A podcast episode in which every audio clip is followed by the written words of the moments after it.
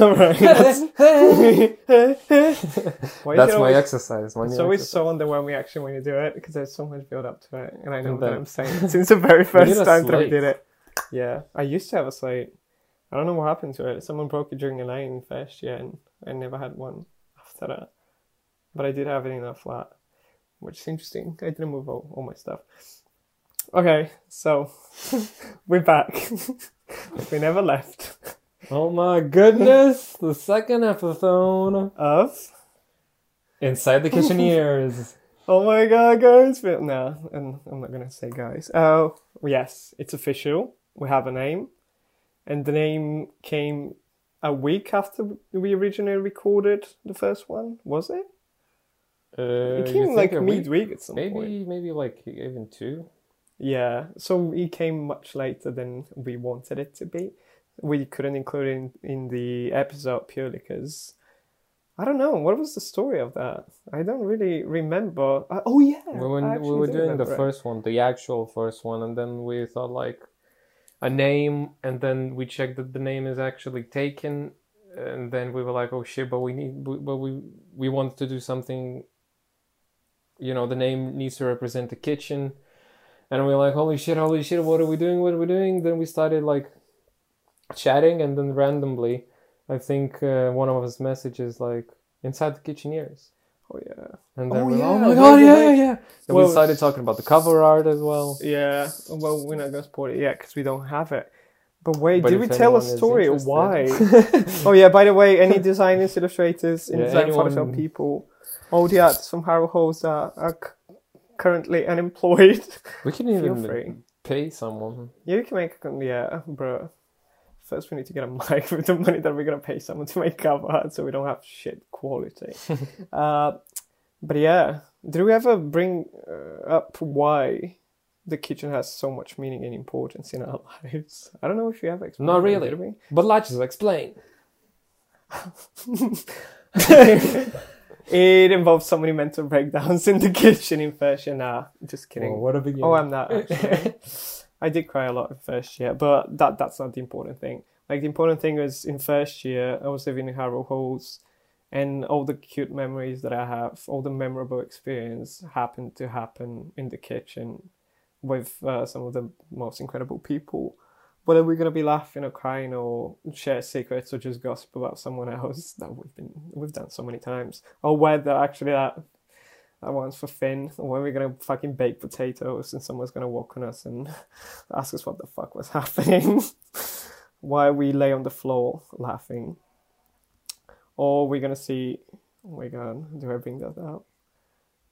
I don't know if Dan's listening, but Dan, we saw your penis that night. but it's so the outline of your penis. That's it. So good. So that's why the kitchen has so much meaning to me. Oh my god. So we had to Oh my god, after you the had to kitchen. with that. Dan, we means so love you. you're my best. Like you're one of the best flatmates that I've had. The only one that I've had actually in that big flat that I really enjoyed speaking to, and I kind of like stayed in touch. So thank you. But that's why the kitchen, and we had to keep it. That's why we came up with inside the kitchen years. And one night, as we were messaging each other, I think that's when I was sending you. You were the one who come up with the name originally, because I was sending you things about the kitchen, like kitchen talks, blah blah blah, yada yada yada. And I said something about kitchen years, but I that that was it. Like if the kitchen had ears, something like that Yeah, yeah. never worked out and you you just came out with it, it was like inside the kitchen here you were like oh my god that that was absolutely crazy and the rest is history pretty much Yeah, I just want to make it clear that I I did not see Dan's penis, and I was not involved in any of Dan's uh, shenanigans in the kitchen. Damn, oh my god I really hope he listens to it. I really hope that he confronts me about it. So what the fuck did you say?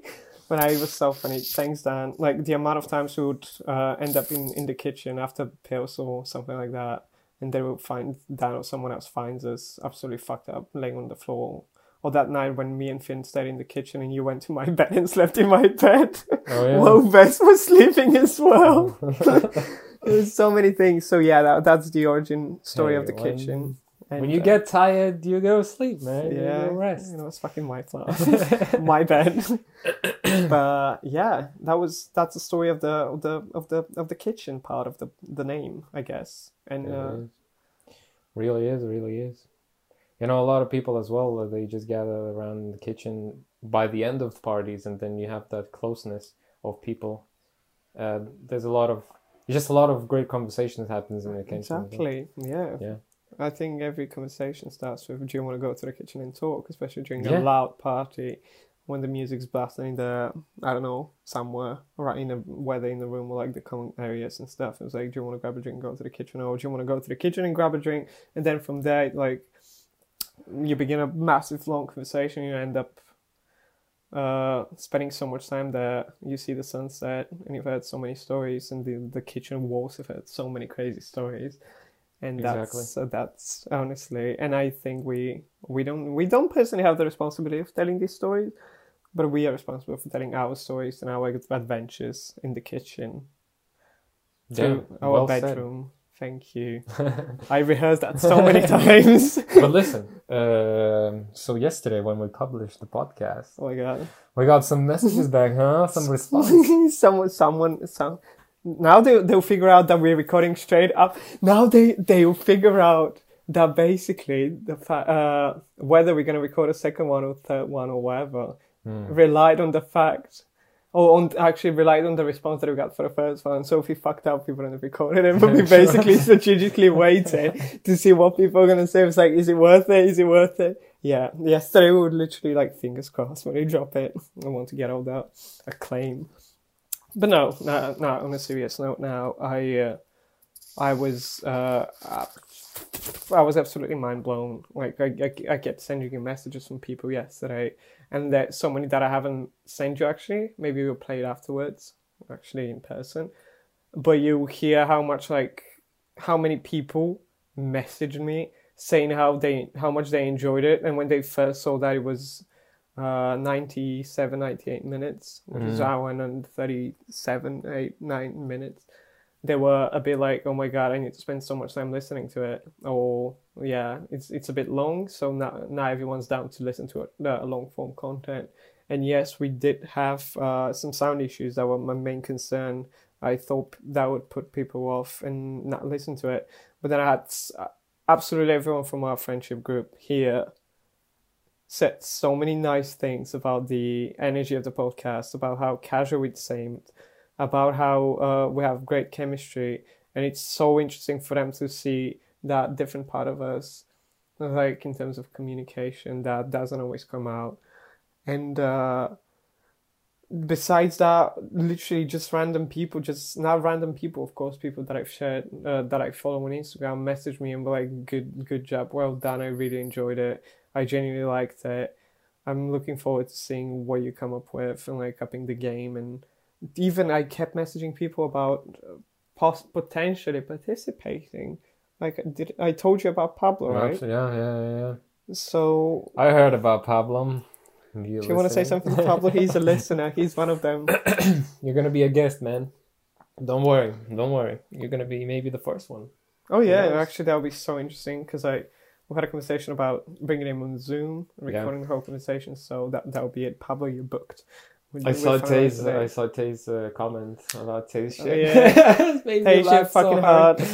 I love that, Tay. We love you. We still love your shit.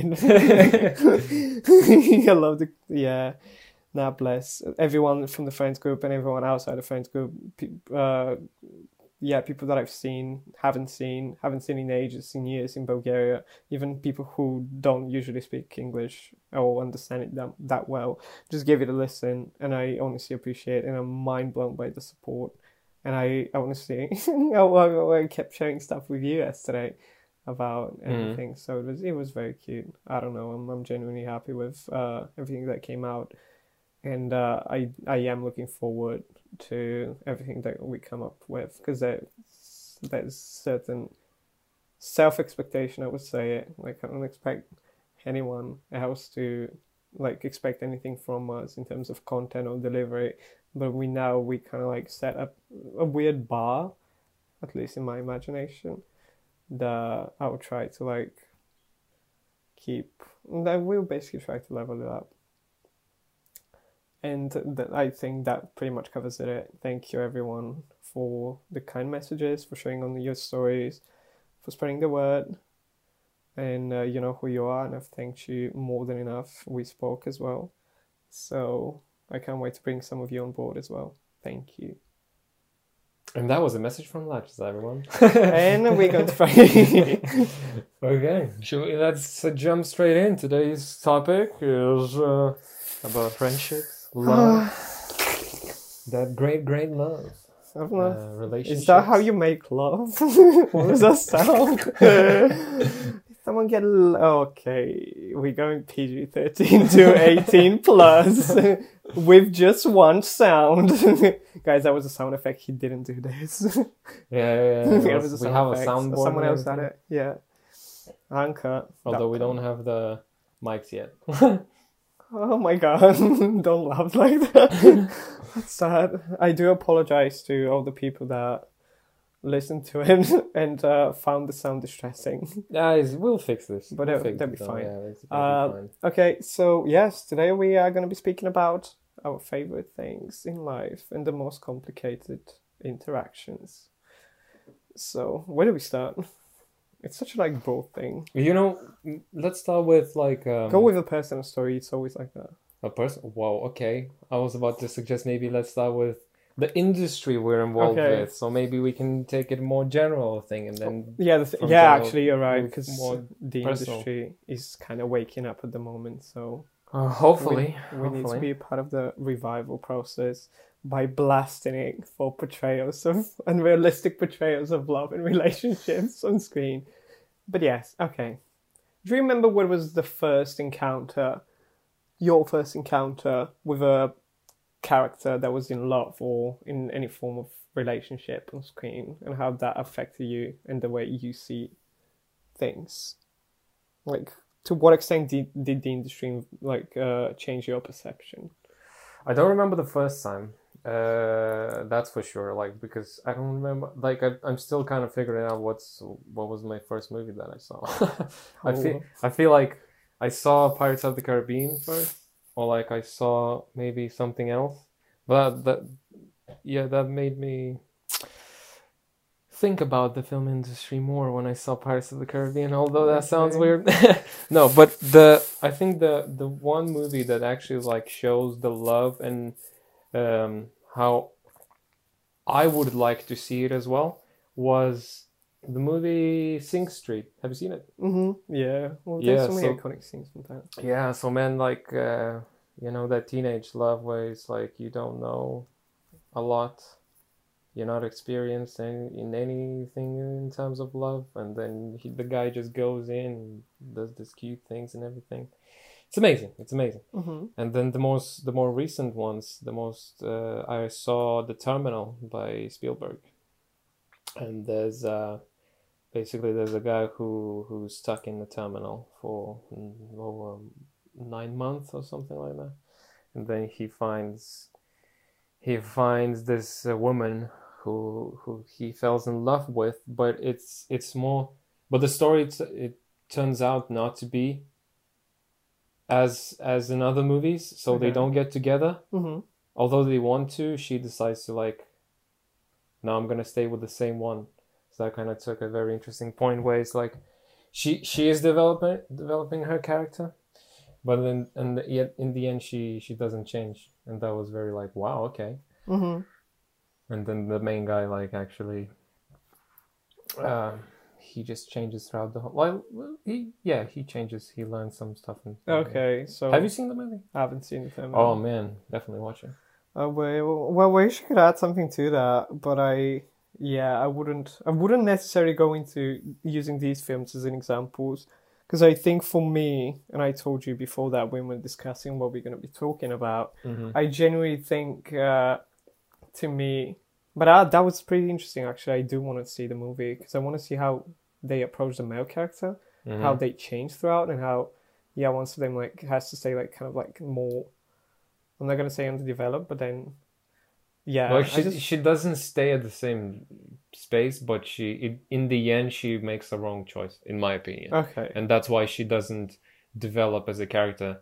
and then on in the contrast you have the main guy Mhm. who actually develops, Develops, and yeah. then you know Oh yeah, that's definitely such an interesting character dynamic that we don't get to see, as you said, so often on screen.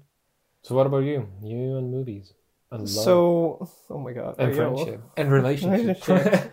Uh, no. In all honesty, all I can think about, even when we when we wrote down the, the topic for today and when we discussed it, was all the Disney films that I have on tapes, like videotapes. The amount of videotapes that I still have, and I have not been digitized, and I have no idea what's gonna happen to them when I when uh, they get rid of the the the player as well. We have a Sony such an old like you can tape player. convert them to Oh like, yeah, that's what I'm saying. That's yeah, that's what I said by digitizing. So this was these were my like earliest earliest memories of like love and all the Disney characters that you see, and even very funnily enough, all the like the princess or like uh, the Sleeping Beauty and all of these uh, wait for someone to come into your life and change your world completely. Like everything turns around in a in a matter of like 24 hours or a couple of days. It was like uh, maybe that was where the root of some of my uh, later like problems in life would say became the started actually. Uh, that you would always wait and you think you're more deserving and you always look for the next big thing that's going to come into your life.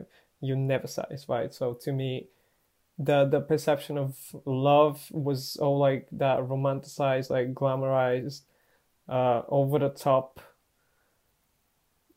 La La Land inspired oh Disney- yeah, La La Land, yeah. Disney field with like color and references and songs version of love that I, to an extent, I, I'm still looking for, and I'm 23 now. But like there, there is certain points where there is, there are so many things that are inspired by all these portrayals, and I genuinely think that um, they set sometimes a dangerous standard, but it's not solely their job to raise your kids or. You know what they i think what they're saying is that you need to find someone that you can actually tap dance with you can sing with Whoa. no one can sing better kiss like kiss mysti- mythical creatures and then they they become your, oh yeah your life Oh yeah. The, no, not the way. no i'm taking this to the extreme it's Become like, your life. Yeah, mythical creatures. But no, yeah. They they find so many ways to tell a story through like even when they get the the pan to dance or the kettle to sing or Beauty and the Beast type of thing. Like to tell a story, they go to a crazy extent and to leave an impression and uh, yeah, just have a unrealistic portrayal and speak to children and make it exciting, which completely like on the grand scheme of things, it really it's it's in a huge contrast with what we actually see in real life, and how it, that, that there's a huge gap between our expectations and what we see and how it is. But how do you how do you think all these portrayals that you see on screen are different from your personal experiences throughout your how many years now? Twenty one. you don't know how we old I haven't am, been dating bro. for twenty one actually. Wait. Uh, the contrast. Hmm. Well, definitely everything uh, in film and TV is hyper, hyper, hyperbolized. Yeah. you know, Hyperbolized, yeah. and uh, everything is like out there, and everything is too much. Not, although not everything. There's Oh, some some hyper reality genre, some genre stuff that you can, that you see all the nitty and gritty and um, all all of that stuff, you know. hmm But personally, I would rather watch something that is more heightened. I think because we we we this is what we maybe want to experience, but we don't get to experience because yeah. in normal life everything is so normal. Yeah, yeah, yeah. So yeah, Yeah. oh yeah, yeah. So I feel like that's. Everything is falling down. drops everything, drops dead. um, what do you think? I do think I do agree. Honestly, you I agree? do. I do. Oh yeah. Um, well, if you ask me like that once again, I will have to agree before you kick me out or just something. listen. Do you agree? Oh my god, I do. Okay. Don't look at me. Don't give me the stare. Okay. Don't give me that Lorena's classic stare. Uh, but I do. Yeah, I do agree. Uh, agree. I do agree completely. And I was talking about being childish and looking at movies for references. I do agree. Uh, but definitely, yeah, it, it has definitely affected me. It, it, uh, to an extent, yeah, it does provide a window or into another world or it opens the door to experiencing a love story. uh, The one that you can't re- uh, usually experience in your everyday life. And every day, someone's gonna come to you and pick you up and take you to a certain place and sing and dance, as you said, dance in a tap dance, do whatever. Like all these crazy things that we have in the back of my mind of like, oh my god, this is what I want love to feel like, or even the butterflies in the stomach that everyone's telling you. So yeah, I think that's but, but the the. butterflies, the butterflies. Butterf- The but the butterflies, I like how that sounds. Uh, but they they are real though. The butterflies. Oh yeah. You know? Well, the thing is, I just still haven't. tap dancing and all I of still haven't scanned my Although- stomach for butterflies. Can't. Be But sure. listen, don't you want to tap dance though with the love of your life? To a music suddenly appearing out of nowhere, I would love to do that. Um, Oh yeah, I would love to like. Oh my god! and there you the go. scenery changes. This is the idea they sell us. we everything's infiltrated by Disney. Oh, the Lionsgate, La La Land. Oh my god, Oh god! my I'm, god! I'm pushing and then right stupid people like us believe it. Yeah. So we want to tap dance with the love of our lives someday, and we want that purple spotlight or the sky to be red and purple and pink and and blue at the same time, and see so many stars although in London we'll never see. So yeah, we do want to experience that classical like LA golden age of Hollywood love story. I would love that, and I'm glad that they offer it. And But I'm what's not- the reality? It's I don't think it's the reality. we- We're not going there, but it's a simulation. the the, Matrix. the but again, every time that you you kind of like get an idea of what uh, love or friendship feels like, you go to your friends in order to kind of like ground your opinion and see where you stand and uh, what the reality around you is and how all your thoughts and all your dreams fit into that reality that you and the people around you create. So So are you saying that it really depends?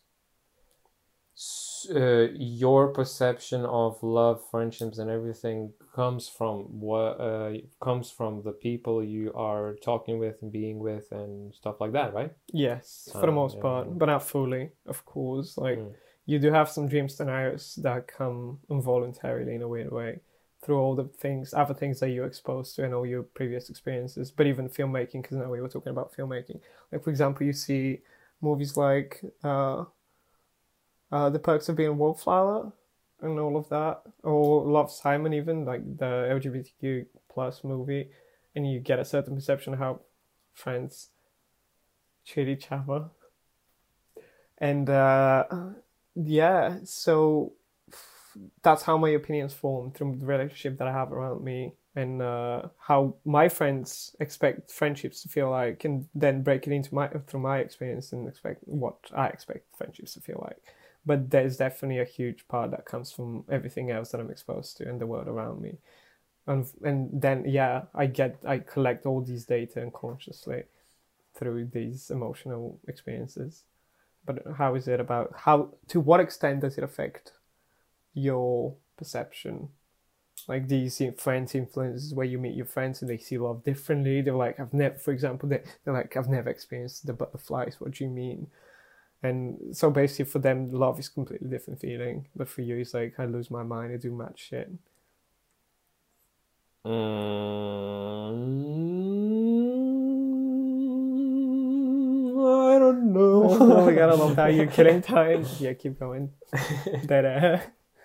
Uh, if I don't know, if we're taking, it really depends on the you know the um, friendship that you have with the person and the support that it really depends on the support that you're giving. If you're giving that person the support, actually, like if you're uh, like you know if it really basically it is what type of friend are you to that person. Okay, yeah. So if if we are talking about the butterflies in the stomach, let's say I have it, I had it, and then my friend hasn't. And then if he is a good friend, I would try to uh, maybe explain it a bit more and then trying to push it. Okay, okay, okay. Or- or Wait, I have. I have a question that came out of that. I will literally Oh, what yeah, you yeah. said was like because uh, the whole point is how uh, all this public perception. Are you do you go to people expecting to become friends with them based on the certain criteria that you kind of like gather through films and all your your other friends and all of that? Like, do you have does everything that you see around you in terms of yeah as we said films and family and interactions influence the way you approach new people and friends and lovers. If you're if uh, okay so okay okay okay okay. So i'm influenced by all of these stuff around me. My family my friends and all of that. So if i'm approaching a new person that i don't know yes. I would i would approach the same way as my family as uh, i see it and then i approach the same person Mhm. the other person with uh, the same but to what qualities. extent To what do extent? you compare what you see on screen and how people meet on screen for example like through any other art forms that are a bit like hyper reality and to what you you kind of like how you approach like you know how in movies they approach in a certain way and there's always like that crazy moment when they all gather and they realize how much they mean to each other. Like do you, do you have that or it's more like natural response and social and human like interaction? I would say maybe naturally the response you know i would say that. So you don't have any pre-based expectations from movies specifically of what a friendship or like ideal friendship would look like, or where you meet and then t- kind of like feels like two stars align, or like the moon and the the moon and the sun align, or something crazy. Mm, no Okay. like i would there is there are sometimes days when you like talk with a person and that really means to you and then you're like oh oh my god if like the stars didn't align and we wouldn't be friends uh, it would be like a disaster yes i do say that but in in reality like that's that's that's that's uh, the other side of what i'm saying is like i don't i don't think that's actually like the stars aligned i mean Yeah, yeah, of Eh, course. you it's know. uh, well, it's your own hyper reality. yeah you, you hype it up for it. yourself Yeah. basically you know and Oh yeah, you give it a meaning. that's the whole thing but yeah i think there's a line where where you approach people naturally and then and then there's the happy reality stuff where it's Mhm. like you make it for yourself uh you make the whole conversation and interaction um, you know funny and um, loving and whatever you want to do hmm to yourself basically Oh yeah, but does it again? I'm sorry, I'm I'm literally gonna attack you with questions because uh, we're slowly like moving, and uh, I was gonna ask you like, as you said, it does like to what extent it affects the expectations that you have like from from the other person. Like I, I, I know I'm gonna go back to kind Wait, of. I don't this- get it. Like, do, do you want to tell me like on a scale? No, no, no. to me extent? Like, to an extent. what's what's the limit? Well, through your like that's basically personal opinion. So that there's no like from one to ten to what what uh, extent is you working with more examples, and uh, I'm trying to like create scenarios and situations where, like, do you set any expectations for for for the people around you? Expectations, people Yeah. around me. Uh, you know, no, yes and no. Really, if I'm moving towards the no, like if I'm seeing other people, like I, I obviously expect them to be respectful to me and be nice and kind and all of this. But this is like the ground level. I don't go above that, and I don't expect you know if if if the relationship keeps growing and then there's uh, more more inti- intimacy with the with the person I'm with, or you know we spend uh, lot of time together, then yes, like sometimes uh, the expectation grows. Mm. Not with every p- people, Oh yeah, you know. 100%. Um, yeah, but mainly if I'm meeting someone new, it's basically the ground rules of like being nice and uh, the other other stuff is like you you you go head on and you you you get whatever you the person is giving you Mm-hmm. basically Yeah. But no, I I do agree to an extent, but for me it's a bit different. Like the amount of times that are in my head, especially before now, I'm kind of like, all right with where I am and where I stand and what I stand for and who's around me. But there were so many points in my life when uh, I would literally sit down and be like, is this what it feel, what it's supposed to feel like? Like, is this like when you fall in love or, and yes, you do all the crazy stuff that everyone's telling you about, you honestly lose your mind for that person, and you go to create absolutely crazy extents to please that person and to, uh, yeah, just to impress them in a weird way. Why, whilst you look like a complete moron and dumbass to the extents to that you go, and these are not extents that you would usually go for, uh, like reach in order to impress anyone, or even for friendships. When I yeah, at some point, yeah, it I had like a, a bar that everyone had to meet before they can not kind of before become my friend, but approach me.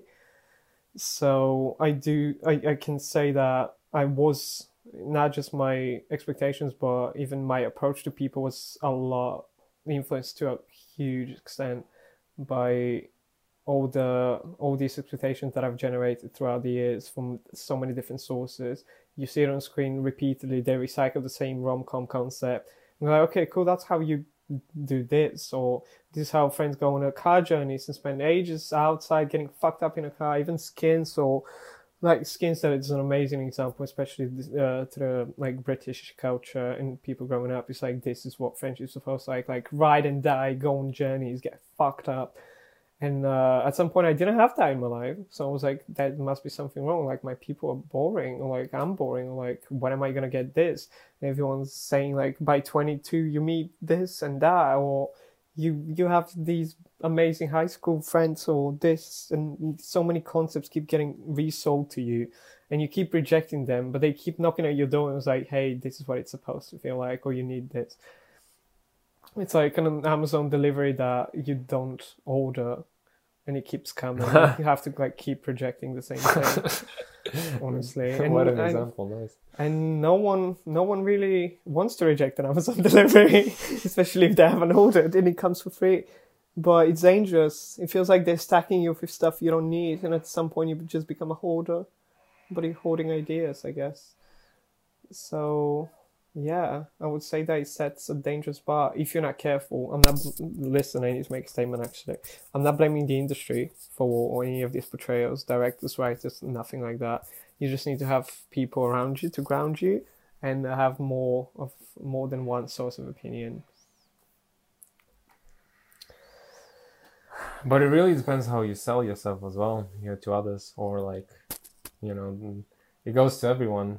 Uh, how you how they sell themselves Yeah. to, to you as well. Do you think you have learned certain ways of selling yourself to sell yourself through all the things that you, through all the successful examples of filling, uh, people selling themselves somewhere online on screen in your life around you? Mm, uh, wait, repeat your question. Like, do you think that the way, like, for example, you do see people selling themselves, kind of an Mhm. image, has that influenced the way you sell yourself to your friends or just to lovers or like to any other? Ah, person? not everywhere. Okay. Not everywhere. Yeah. So for uh, I really uh, gained a lot of um, knowledge how to sell yourself professionally, hmm and uh, because basically this is what we need to do. We need to sell ourselves as professionals to get work, right? Yeah. But in terms of uh, in terms of like dating apps like Tinder and everything like that, I think I'm going on a different waveform. Yeah, yeah. because I'm, you know, there's a lot of a lot of um, what what they call it, fuck boys hmm and all of that on on Yeah. uh, social apps and Shit, we're not in calling general, anyone but but they are, and I think like personally, I feel like that's a very bad way to look Mhm. or like sell yourself. Yeah. So it really just goes with what you think is appropriate for you, right? Oh yeah, hundred percent. Oh yeah, and um, I completely agree on the whole I'm selling myself differently to different people. You have different customers. But I do agree, yeah. But it, it's really a big part of the industry as well, our industry. They ask you to sell yourself constantly, Absolutely. especially as a as a freelancer that doesn't work like specific nine to five a nine to five job. Everyone's constantly every day asking you to basically sell yourself to them. Well, you know, there's a, there's there was the whole. Um, my parents kept telling me Yeah, that if you get tattoos, you're not gonna get a job. If you get if you get piercings Piercing, on your nose, blah blah blah. If you look certain way, yeah, you're not gonna get a job. Sure, that is how it is. Like that that is just you selling yourself as that type of person, basically, right? But do you think now nowadays it's more like lenient, or is still still like kind of Oh yeah, That thing is still definitely. Because I think that the issue with their generation was that not that many people had it, mm-hmm. so they were put into like an umbrella term of uh, all the people that. Because yeah, it was a prison thing. Like you go to jail and prison and get tattoos, like cheap jail tattoos, and it's it means like you you're weird part of the society. So I definitely feel like uh, things have changed for the better, and they're much more uh, inclusive. You can honestly do anything to yourself as long as you manage to sell. oh my god. As long as you Everyone, manage to do sell all your photos on OnlyFans.com, it's fine. Uh, you as long as you manage to, to sell the important bits of yourself that the customers are looking for, because now everyone's looking for the way you look. They're looking for the skills that you have. Oh, okay, okay, okay. Wait, uh, sorry to interrupt, but like, do you think uh, if you know how the customers uh, are looking for a specific type of person, how Yeah. he looks, how he acts, and stuff like that? Do you think just uh, no, like would, um, friends, normal people Yeah. around the world, do they have something inside their head that they're looking for in another person? So like, as as a Type. Do you mean like having as a type? yeah, you can see, you can say it as a as a type, but if you, you know where I'm going with this? Yeah, okay. So you, you Yeah.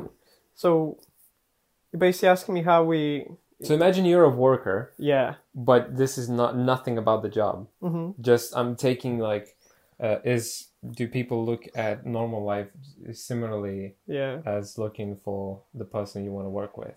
You know, so like all the tattoos and everything, my parents would say, you know, I'm gonna not gonna be friends For, with this. them, yeah. For example, Yeah, yeah, hundred percent. Oh yeah, I completely get it. Yeah. Uh are you asking me about my personal approach Yeah. to things?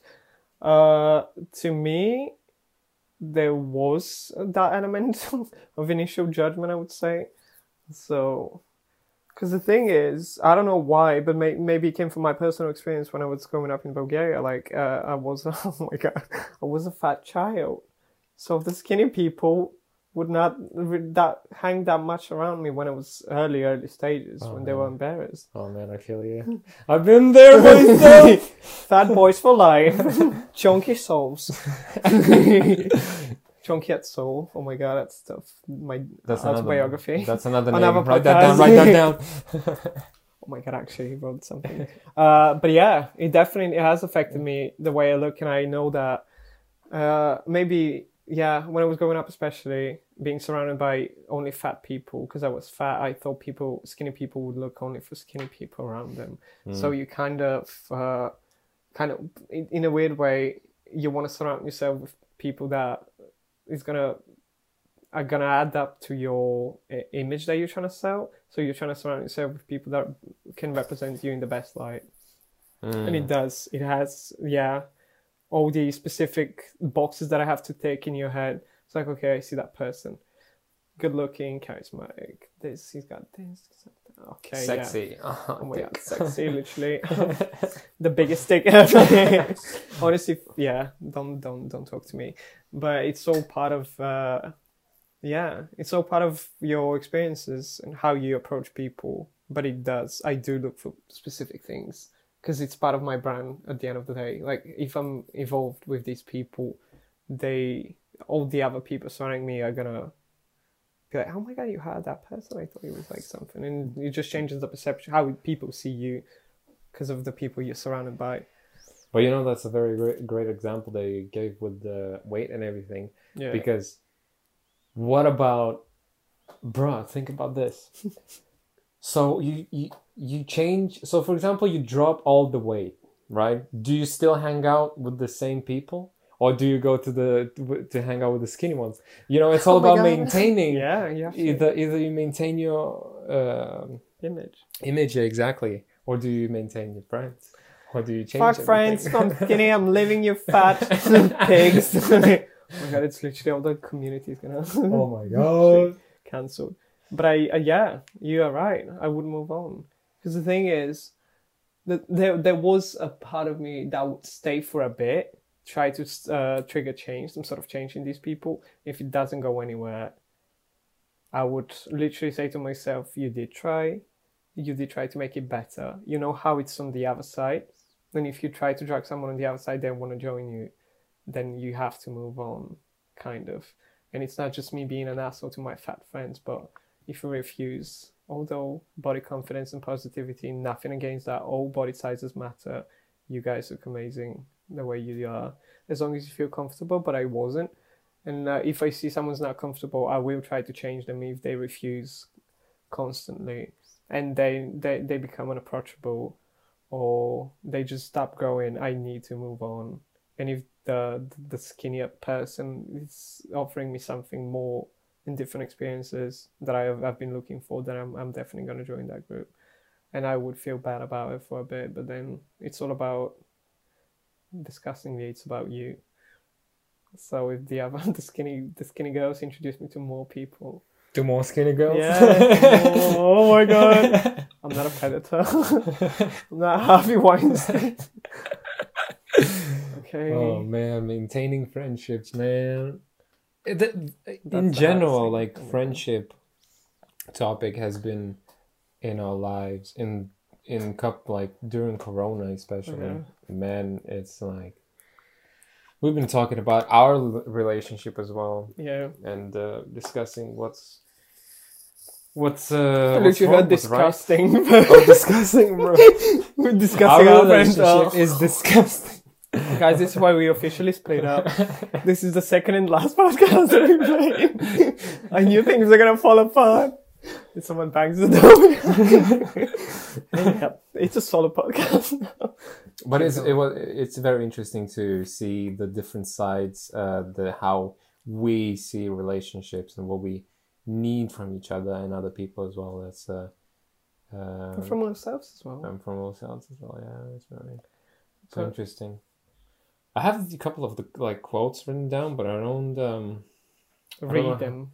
How to approach them just read them right Well, the thing is, yeah, if you're quoting someone, it's better to read them because you're the, otherwise you're interpreting. Okay, so if we yeah, let's go to maintaining blah blah. So I um, okay to enj- I have this code. Mhm. Listen, listen, listen. This I'm, is I'm, very, I'm very open-minded. a bit of a paragraph, but don't be scared. I want to hear your opinion. My heart rate's going no, up. no, it's all good. Oh, no, man, no more. oh my god! All right. Okay. Let me let me have. To enjoy a harmonious union with someone, we should we should ensure we have a plenty of sources of excitement, uh, reassurance, and stimulation outside of them.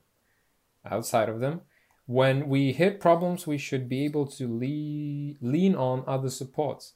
The demand that another person compensates us for all that's alarming, varying, or deficient in our lives is a mechanism of systematically destroying any relationship. Our conflicts and disappointments will at once feel more manageable when we stop asking our partner, uh, friend, to uh, function always as our long last other half.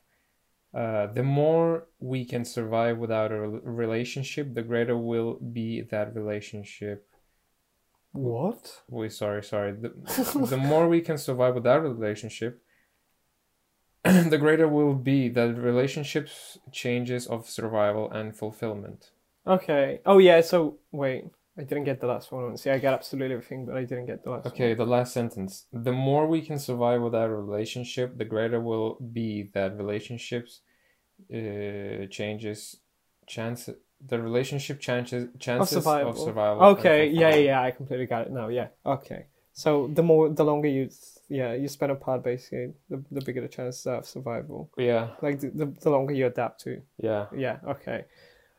Uh, yeah, I completely agree with the quote. Yeah, that's the the thing that I've been uh, I've been doing like from I don't know a couple of months ago.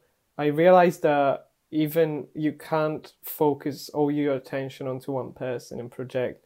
Instead, is uh, reaching out to first to yourself, to self reassurance, and uh, draw your path. Basically, draw a a mini picture of where you're going and who you want to bring on the journey with. And first, don't forget to take yourself and pack your all your emotional baggage and all the stuff, and don't leave anything behind. But I definitely agree. You you need to find other people's like other people as first entertainment, support, and uh, as a source of excitement. And yes, I do agree that uh, completely agree actually with the that you need to have external sources outside of even the friendships, and you have be on your own person basically.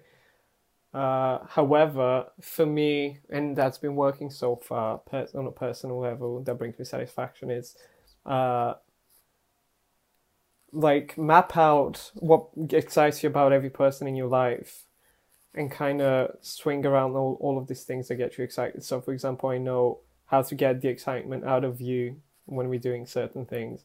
Then I have Salma, for example, to get excitement from different things and get excited over the things she's coming up with, or like just support each other, like have a completely different level of conversation. Then for Finn, I have completely different approach, and I have get what I need from him.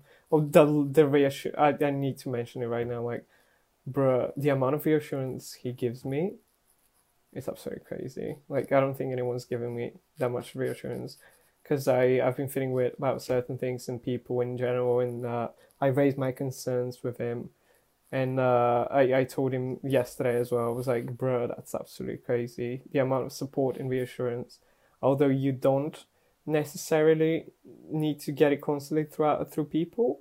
I think it's super important, especially when you when you're in a state, and especially when it's such an extraordinary situation with coronavirus.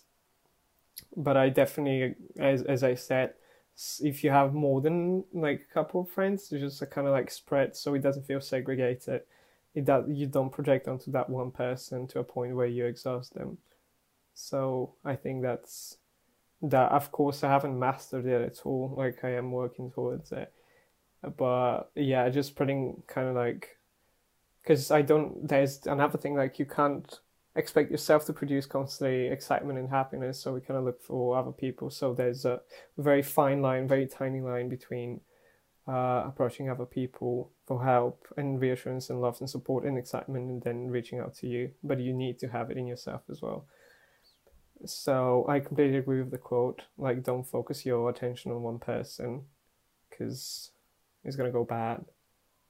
Both of you are gonna get absolutely overwhelmed and uh, weirdly exhausted. So if uh, wh- what would you say to people if they have that only one friend, right? They don't have any others, so they are focusing all their um, Attention. attention, Yeah. yeah. to to that one person. Do you think boundaries are in need then to be discussed? Absolutely essential. However, I'm I've speaking from my very personal experience. I've spoken to people that say, "You haven't crossed the boundary. You haven't crossed the boundary. There's no boundaries. There's no boundaries." And I keep asking, Mm. and there's no boundaries. But then something's. Uh, I I think, yeah, I think I wrote in my blog actually a couple of days. Sorry to like bring it up again, uh, like that. Just plugging my blog, but you identify boundaries by pushing boundaries. Like there, there's ne- there's not been a single instance in my personal experience where I didn't realize there was a boundary before I pushed it. Mm-hmm. And that's for most cases. Like when you when you've asked the person to set boundaries, boundaries, boundaries, and we like both refuse to set it, or like yeah, we're gonna do it, or like it just doesn't feel like there's one. Until the moment you've pushed it, you don't realize there is one. Do you know what I mean? But is there uh, too many pushing? Too much pushing? Too much. Pu- well, the thing is, It's like you, you okay, so you push. Uh, you you realize there's three boundaries, right? yeah, You note them down in your head. You're like, okay, and then you keep pushing boundaries Yeah. but like slowly over time 10 20 years whatever Yeah. you think that it's gonna like slowly kill the friendship because you keep pushing the boundaries The thing is, uh, it will, but what kills the friendship before that is the fact that I didn't communicate about the boundaries Mhm. at all. Like, if you keep pushing the same boundaries like for years, then it is your fault, but then there's no control on the other side as well. no i'm talking not the same ones so you're not going Okay, yeah. after the same um, basically yeah, road yeah, yeah, right you're going into all of the other yeah, routes and then it- yeah, and yeah. But the thing is, again, like uh, I genuinely feel like there there is a way to make these two people. I don't know how many people involved in the boundary setting process, but there is always a way that for them to kind of like for one person for let the other person know that they've been pushing it without taking it too far. Do you know what I mean? Because before I Mhm. was listening to the TED talk, and she was saying that one day, one girl, one lady was speaking about toxic friendship, and she was saying basically that one day that friend just stopped talking to her. It was like too much.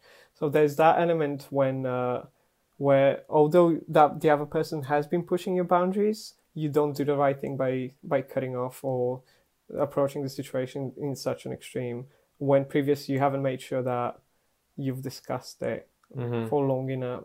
So I think it's a collective responsibility to clear this out, clear things out. Has she give uh, the the girl that we're talking? About, has she given the appropriate way to approach this?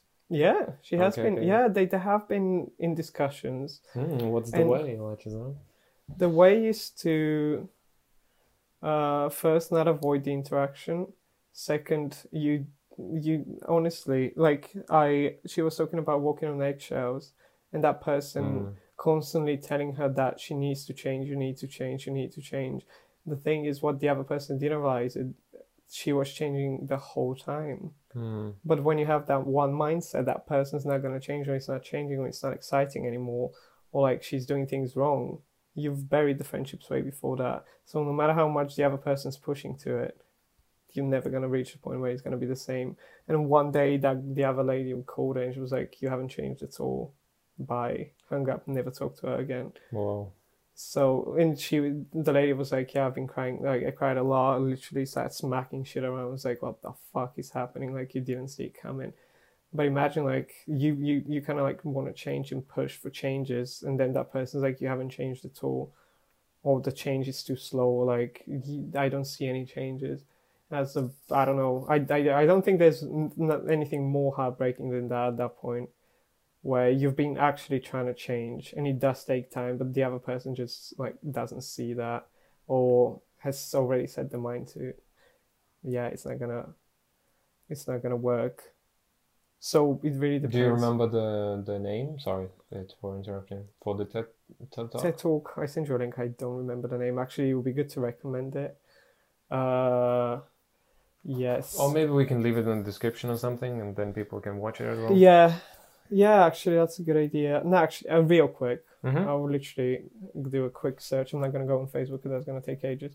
You literally- out.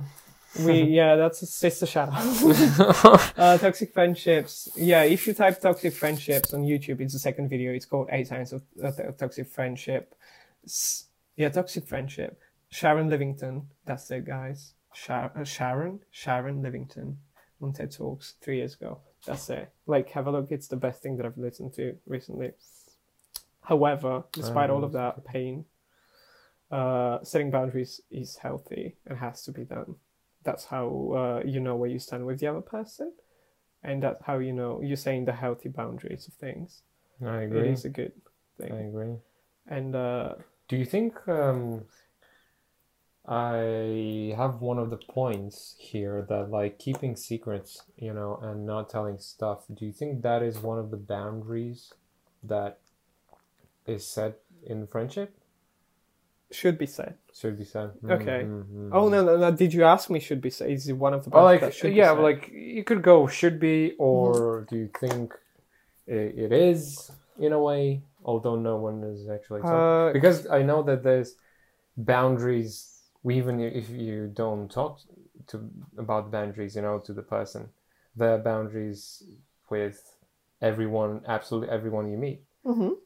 Oh, so yeah. this is like the one of one of them i wanted to explore is like keeping secrets from friends and maybe not telling some stuff about yourself or and stuff like that so you know Yeah. Well, uh, I think again it's a healthy thing, and I don't. I generally don't think that you spo- uh, spitting someone else's secret makes you a good friend or a better person in general. Like to that specific person you're telling the secret to. Like it doesn't strengthen the bond. but you're talking about telling other other people's secrets Yeah. i'm i'm talking about you talking about yourself to your Oh, friend to your friend. yeah yeah not- Okay. and then how how much is Of there that- a boundary of how much are you saying are you keeping because every Oh yeah. person has a secret oh yeah, you know yeah, as well yeah, yeah. so The thing is, what I do is I do test the waters a lot. So I do test the water in terms of how much can I say to that person without having affecting them mentally. Like I don't want to be a dread, uh, like a burden to anyone, and I've made sure that people tell me. I ask like, is it before I ask like, do you want to hear about or like this is gonna tell me from dra- uh, like draining your energy or stuff like that. So mhm. that's me setting the kind of like the bar for them to decide whether they want to set a boundary and be like, Do you know, I'm not in the mood right now, or can we talk about later, or like it's not the right time or anything like that. I literally look for the small cues that they're gonna literally tell me, don't do it now. That it's not the right moment. Uh, personally, I it is a good thing because uh, it does keep some of the interesting things to yourself and kind of like you can plan how you're gonna execute them and make I don't know make an impression. It depends on who you're speaking to and how much you've known each other for, how long you've known each other for. Uh, however, yeah, I have the thing is there are so many. Despite me being an open person, everyone knowing me about writing my blogs and chatting shit on Instagram and to people, I do have a lot of crap that no one that, that hasn't I've I've never shed a light on, and that's that sounds like oh my god he's such an interesting person like that's so crazy and blah blah blah. No, in reality, yeah. Despite the fact that I come out come across as like a very open person, I'm, I'm really not. Like there's so many things that only you know. For example, even on another different level, and I do, and I have asked like, do I push boundaries by saying this, or tell me if it's too much. So for me, reassuring that I'm not crossing these boundaries of telling secrets, and it's not, uh, there's no like detriment, uh, to the person that I'm to myself as well, and to the other person, and it's not detrimental to to the relationship and friendship. Then it's healthy. But w- how do you see it? Like, which one do you prefer to be of a part of? The oversharers, uh, undersharers, or undersharers. Uh it's uh i look in people to be under undersharing as well because uh, and i am undersharing. Mm-hmm. i i like the whole dynamic of you have to figure it out from a person like what he means uh, you know you have to ask questions of like i don't know like even how you're doing and then goes into like okay yeah. but i need to he's doing well but I, what if i dig deeper mm-hmm. and then dig deeper and dig deeper but that kind of contradicts with the whole boundaries Yeah. and uh, what i was talking can you go? about about the limits mm-hmm. uh, but if you do it discreetly Yeah. the thing, yeah. If you can, yeah, you can get you can get as much as you want from a person if you if you want to. That's it. Like if you show interest, and both are beneficial. Like both are beneficial. Like you under asking, like you asking the question, or you speaking to a person that undershared. But then, to me, personally, what I've come to realize is even oversharing could be could get you somewhere in terms of friends and friendships where certain where undersharing can't and bring the closeness of relationship with others or people that you get don't get to see that often or even you get to see it's like uh, i don't know to me oversharing has been more beneficial so far. I'm not saying it's the right thing to do but it's definitely taken so many of my friendships to a, such a beautiful level where every time I have an issue, I can go to a person without feeling like feeling bad about it. Like I, I, I do share certain things to different people. I think you know um, over time, if you, when you're in a uh, in a relationship with a person, Mm-hmm. at some point the undersharers they go over the line and they become overshares. Yeah. Or like at some days, or like there is that. Uh, it really depends on the relationship oh yeah. you have with the person, right? How how much are you giving, Yeah. and uh, and how much he's receiving, basically. Of course. Well, Man. a weird thing that uh, I have been in that state where you kind of set expectations of to get something in return in terms of like someone opening up to you the way you opened up to them. But again, I think even through oversharing, me that oversharing opened me to so many people. Like the amount of people that I saw last year, uh, so sorry, communicated to what last year uh, about mental health and stuff purely because I had already talked about it somewhere and they feel, felt comfortable to do it. And they, wouldn't speak to their relatives or people in their close circles because they didn't they, they were never that person to open up and do certain things. Mm. So I genuinely think that being an overshare has pros and cons the same way that being an undershare has and middle ground. I don't know, I haven't found it. Sorry, I can't really give advice on that. But uh, yeah, that would be the best outcome. Like finding the middle ground. Mhm. I'm looking. I have another quote somewhere. Hmm. Oh well. Some it's it's somewhere here. But let's continue. oh my god, where's the quote? No, it's, uh, I think it, I had something more about like uh, boundaries. Oh, boundaries. Uh, b- boundary setting will unleash emotions. You know, I have this type of. oh, you mean like crazy responses? Yeah, it could. Oh yeah, hundred percent. Yeah, you can totally see it. I mean, it has happened to me in the way I, I do things, even to you. Like when you're when you're completely unaware. Like for example, have a I know it's gonna be such a weird examples, but imagine have a wild uh, uh, an animal in the wild, and it's free and it does so whatever it wants, and it's not aware what a cage life would feel like, and you put it in a cage and it freaks out and he goes through all the emotional states of like yeah they sometimes they get like lazy or clumsy or something like that. Like you have you've had all the freedom with an environment and a person and that person literally all of the sudden if i'm talking about if they don't talk to you at all and then at some point things escalate that's where like you literally you cage a, a wild tiger or a lion into a small cage and you can't really expect that to have some sort of reaction. Because that's what he she it has been introduced to and al- always known from that environment and that, that environment kind of like shrinks into a cage. And uh yeah it, it does it does end up in a like an emotional bursts of emotion. But it, it, it does get better. Like you adapt. Yeah, even when you when you put in in a in a cage the lion has to adapt and stay in the zoo for i don't know how many years. To survive, yeah. So Oh, in shitty circumstances, adaptation to survivalation. Check out the first blog. blog? Check out the first podcast. oh, oh, I see what's going on yeah, here. I'm trying to plug more. The blog is pushing me away. I see. Okay. Aw. Two episodes, I think, is enough, guys. Next, next, next week is gonna be a different host. Just me and the blog. He's the third member. the second member, the new second member. But yeah, But you know, continuing the whole like um, friendship topic, I really am. Uh,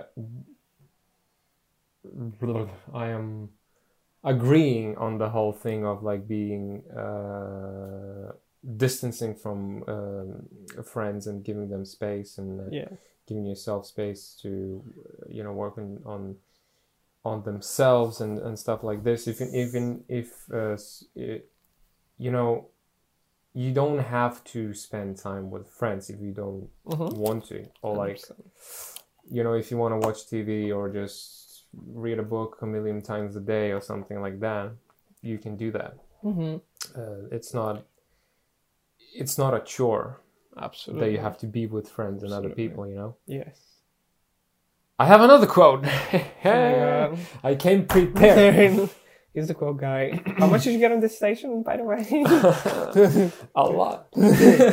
yeah. okay. We know how to quote guys. We don't have to go out and spend every minute of every day with a rotating cast of friends. It's about feeling like you are supported in the ways that you want to be supported and believing that the connections you do have have and are nourishing and strong. Yeah. That is my message to the world. Okay, that was beautiful. Thank you. The thing is, oh my god, but you. oh my dear, that was beautiful. But yeah, I, I completely agree. Like if you, whoever's listening, even to us, a message to us, if you feel comfortable with what you're doing, you don't actually have to make any sacrifices. Friendships, because they're not gonna go away. And it's so funny because I I say that right now, that- but I don't believe any of it. Like I haven't reached that point when I I can say that. Yeah, I don't. I generally don't think that. Yeah, I've reached a point where I can do it myself. When, despite all the uh, funny thing that I funny things, but yeah, all the exciting things that I come up with on on my own when I'm in my room and stuff, and uh, all all by myself physically and mentally, I don't think I can. I can uh, completely like, like if I had to pick between reading a book like something that I've planned, for example, for days, and it's in that specific hour, some one of my friends that needs me or I need them is only like he's only they are only free at that point. I would literally scrap the plan that I have and go out to that person and see them because uh, that's how I feel about friendships and stuff. And but it's very important to break that up. You should not feel guilty for prioritizing yourself and for me saying that is because I'm, I'm I'm working towards it. I haven't reached it at all. Like I'm very like very much a per- people person, and uh, I generally believe that everything's more exciting if you share it with someone, and uh, if you can help someone out or like introduce them to something new, you should do it. But that doesn't mean that you shouldn't sit down. You shouldn't be able to sit down and enjoy your Netflix show or YouTube content on your own for days or months, even during lockdown now. It's a bit weird and all the social distancing. Congrats. Like, if you're one of them and you recognize yourself in these words, then you're actually doing a sick job. But I wish I could say that. That's my thing. It wasn't, it's never been. I'm uh, I'm opposite. I'm the opposite. I I focus on myself more than the others. I want to focus more on others, which sometimes is very hard. I have sometimes no guilt, and um, it's in a way annoying because it could destroy destroy relationships. But um, um, you know, meeting meeting someone as you like as you said, if the person is uh, like if you only see him once a month or once a day or once a year or something like that, then yeah, definitely I'm gonna scratch all my plans and then go to see him. Uh, but if the plans are very important, then sorry, Oh, yeah, of course. you know, there's that leverage as well. Yeah, yeah. Um, and I think I think it's better. I've uh, like I have relationships with with friends uh, that we only meet cup like half uh, like six month in every six months or mm-hmm. something, you know. Or, or, and the relationships are amazing. They're in my perspective. I never actually talked about the relationships we had in that deeply, like how how I do with you. So it would be very interesting to sit down, and I feel like a lot of people that I'm friends with would go for these conversations that we have right now and kind of puzzle our relationships and where where we're going and if we're both happy from both sides and stuff. So yeah, Yeah. and uh, even Mrs. Flora said that's actually much better than the kind of leaving it up to two people handling all the schedules, meeting, uh, you know seeing certain friends once a year and stuff like that and more focusing on yourself But again, that's dangerous. Like, who don't make such a statement? Like, yeah, she's right. But I don't.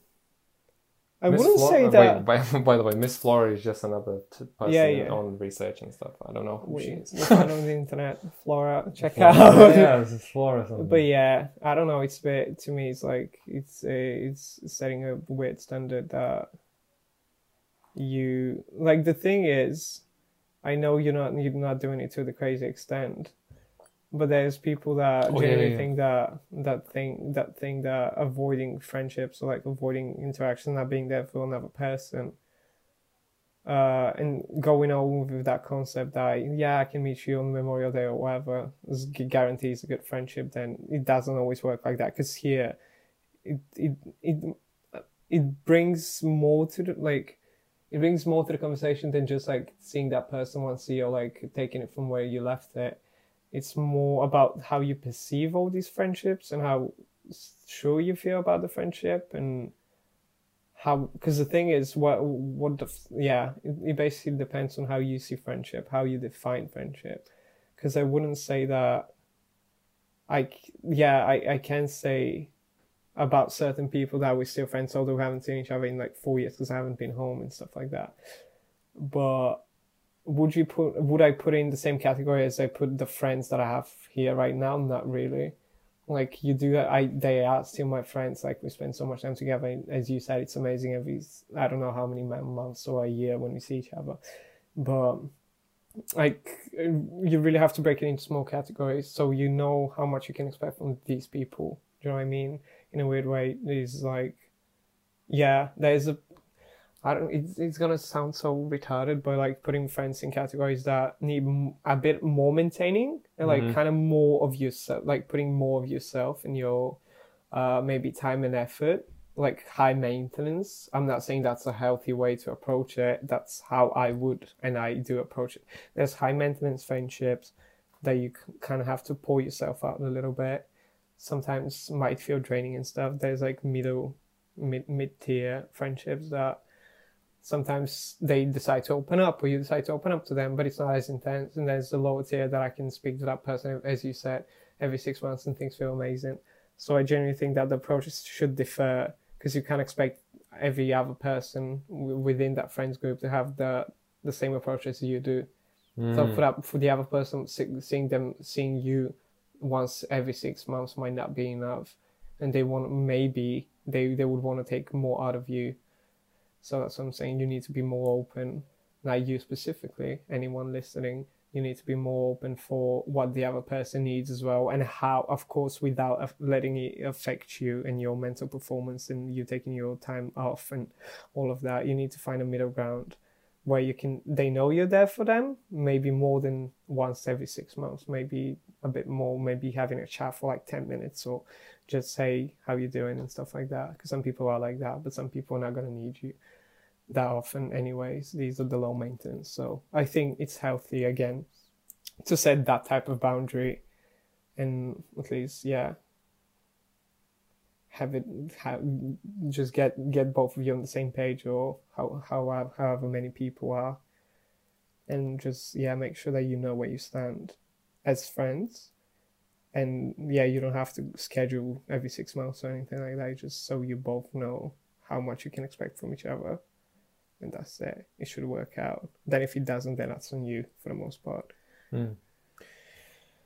Well, um, from my point of view, like um, I often, uh, I often feel that, as I said, like because I'm more of a, I'm agreeing to the to the quotes that I that I read, mm-hmm.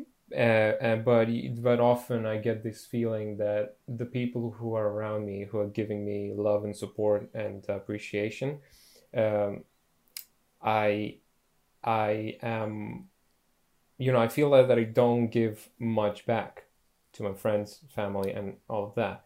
But then instantly, uh, there's there's a a sentence going in my head. If they need that, from me, they'll say it. Mm-hmm. and I that's uh, you know a circle circle that keeps spinning if like I I think that I don't give enough but then I'm like oh but you know what they'll say it they are an individual they're a person if they need it from me they're gonna say it they're gonna say it and that that's that's why like sometimes I feel like I should maybe give more but then I'm like but they, they'll say it if they want more they'll say it you know um. Yeah. Anything else to talk about? We're pretty I- we're pretty much done. Yeah, I don't think. Yeah, I think we've covered everything in more than enough detail, and uh, we managed to get all the points across that we've planned, and it did work out. It was it was a very I have a feeling that uh, that other people have a lot of things to say about friendships and stuff. yeah.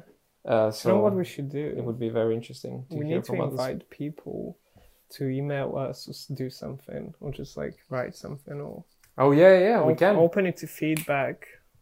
Tell them our email. if I only knew it. Uh, Let's tell them the email Yeah. and let's get it there. yeah. Okay. Do you want to read it? Because you were the one that made it. Shit. it. Oh, I need to Do read Do you have it. access? Mm. Okay, that's fine. The email is inside the inside kitchen ears at at gmail.com. As I will repeat. So the email is inside kitchen is at gmail.com. We repeat, inside kitchen is gmail. It's probably going to be in the description as well. Yeah, we'll leave it. Uh, it's gonna be in all descriptions on Apple, uh, Spotify, and all the distribution. Dis- distribution channels, Those ones, yeah, yeah. them ones. Uh, but yeah, uh, thank you very much for tuning in for the second time, and uh, Thank you, thank you, thank you. Uh, and uh, we are looking forward to receiving some feedback, I guess. and thank you for the support yesterday. And I hope you, the same fucking people, share the same shit next time around because I'm gonna get angry. Whoa, whoa, whoa. Okay, all my okay, friends. And next one is gonna be dedicated to you assholes. All right. bye bye.